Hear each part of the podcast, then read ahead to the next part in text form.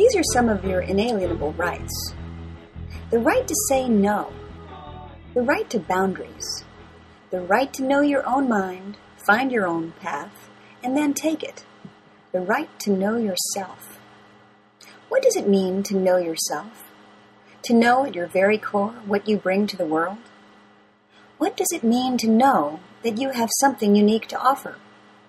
To know that your unique voice, your message, makes a difference to more people than you can imagine. Remember, it's a wonderful life.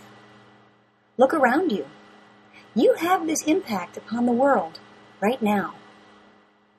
What does it mean to stand strong in the knowledge that no matter what the world presents to you, you know who you are? Who are you? For the longest time, I didn't have a clue. I was content to be what other people needed me to be, largely because I didn't know I could be anything else. At some point, I became aware that I didn't know what I wanted. Since that time, I've been traveling along the road to understanding myself. That's where it all starts, doesn't it? We begin to recognize that we don't know what we want because we don't know who we are. Who are you? There are literally an infinite number of possible responses. I'm a woman, a man. I'm an American, Arab, Peruvian, Israeli, Chinese, Haitian. I'm an accountant, dancer, sales clerk, poet, postman, politician. I'm short, tall, skinny, fat, blonde, brunette, brown, yellow, pink. All of these responses do describe parts of who you are. But I want you to go deeper. Are you a lover, warrior, peacemaker, rebel, thinker, doer, innovator, historian, inventor, employer, lover of beauty, bringer of warmth, spiritualist, agnostic, atheist, scholar, professor, integrator, differentiator, organizer, deconstructionist, nurturer, provocateur, family psychologist, lone wolf, some combination of the above? And what else?